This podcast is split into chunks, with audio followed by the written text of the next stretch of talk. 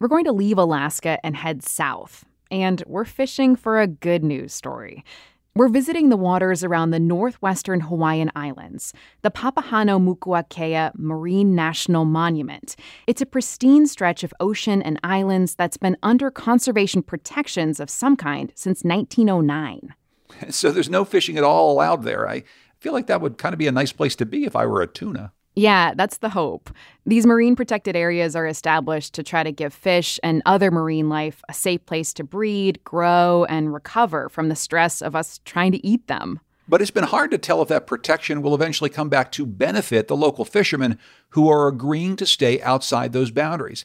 That is, will people catch more tuna outside the refuge just because the refuge is there? Scientifically, this is called spillover. Dr. Sarah Medoff is a fisheries economist and researcher at the School of Ocean and Earth Science and Technology. That's at the University of Hawaii and Manoa. And she's part of a research team that's found that, at least with this particular marine protected area, the answer seems to be a resounding yes. Sarah, welcome to the show. Thank you. I'm happy to be here. First, can you introduce us to the Papahanaumokuakea Marine National Monument in Hawaii? What makes it so special?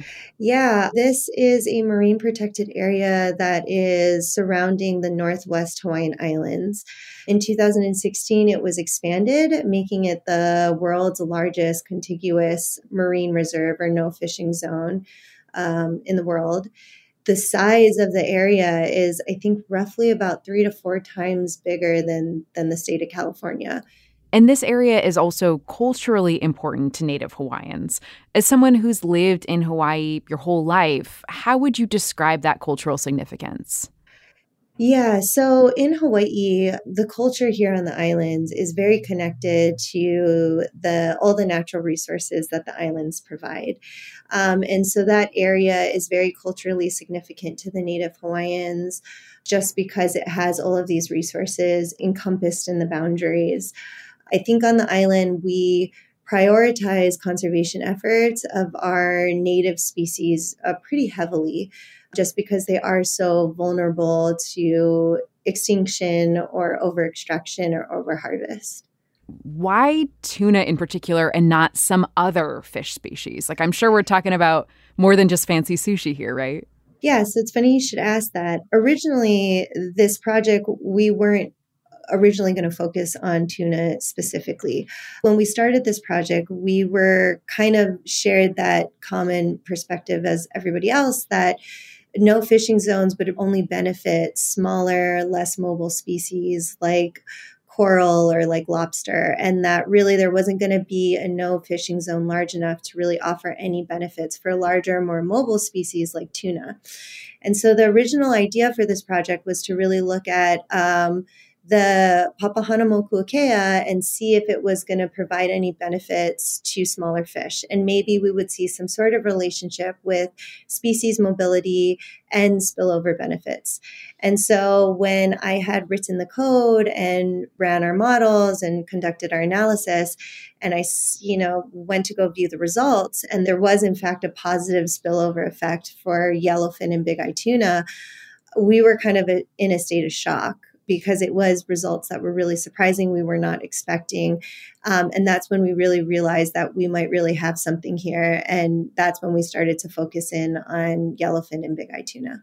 Could you give us some numbers there? What kind of increases were you seeing for these different tuna species so it was actually pretty large. The magnitude of the spillover benefits was largest for yellowfin tuna. We show that there was a 54% increase in catch per unit effort when fishing efforts were placed near the monument borders or the MPA borders as opposed to further away after the monument or the MPA was expanded.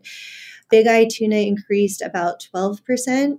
And I think all species caught on an aggregate level increased about 8%. For those of you who just joined us, I'm Shahla Farzan, and this is Science Friday from WNYC Studios. Talking to Dr. Sarah Medoff about how a marine protected area in Hawaii seems to be economically benefiting commercial fishermen.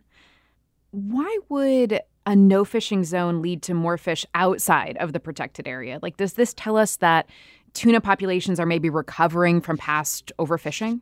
we're not really clear what the the mechanism is. Um, I think that would require more data on inside of the marine protected area boundaries, but we have two ideas of what could be potentially driving these results. So the first is, you know, a growth and reproduction effect. So it could be that inside of Papahanaumokuakea boundaries, tuna species are using these areas as spawning grounds. Another idea is just like this local aggregation effect, in which case, maybe it's possible that inside of the MPA boundaries, they are providing a safe refuge for species that tuna feed off of or prey species and in which case those populations are rebounding and growing as big eye and yellowfin pass through those waters and they see a large amount of food supply within a certain area, they might gravitate to that area. And that's kind of causing this like local aggregation effect. And in which case, as they start swimming past the MPA boundaries, they're literally like spilling over the borders and onto fishermen's and captain's hooks. Hmm. Okay, so it sounds like there's kind of a couple different possibilities here. Like either the protected area is boosting tuna populations by giving them a safe place to breed, but it might also just be that tuna are drawn to that area and they're kind of using it as a safe haven then. Yes, exactly. Do you think it matters that the fishing industry is benefiting from us protecting the fish, or is it just more important that we're protecting them, period? I think it's important that we are balancing both conservation while still supporting the livelihoods of people who depend on this resource. You know, with a project like this or with a conservation effort like this, where we can get conservation and economic viability to both kind of align and work in unison rather than being viewed as you know two opposing forces that we have to sacrifice one for the other is probably the most optimal outcome yeah, you know, we're often told by policymakers and other folks that there's this choice we have to make between economic prosperity and protecting the environment. And this seems like an example where we don't necessarily have to choose, where we could maybe have both. Do you think that's accurate? Yeah, I, I, definitely think so. I think this is what was so exciting about this project and why I personally was was really excited to be a part of it. Um, was because it is this perfect example where conservation and economic profitability um, can kind of align and work in unison. And I think it's a nice sign that our conservation efforts are actually working and it kind of gives me hope that if we construct a well thought out conservation plan, we can reverse environmental damages. You know, obviously, you looked at this one protected area, but how generalizable do you think that these results are? Like, can we can we look at your data and say, okay, great, let's put marine protected areas everywhere, and fishing is going to benefit? I think the the biggest lesson I had taken personally out of this was that these marine protected areas need to be well designed.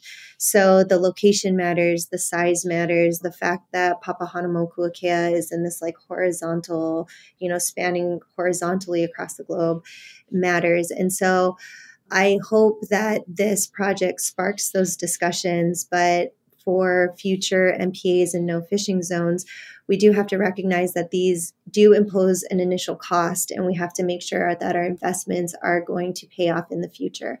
Um, and so, I think the main takeaway is to is to make sure that these conservation efforts are well thought out um, and strategically planned.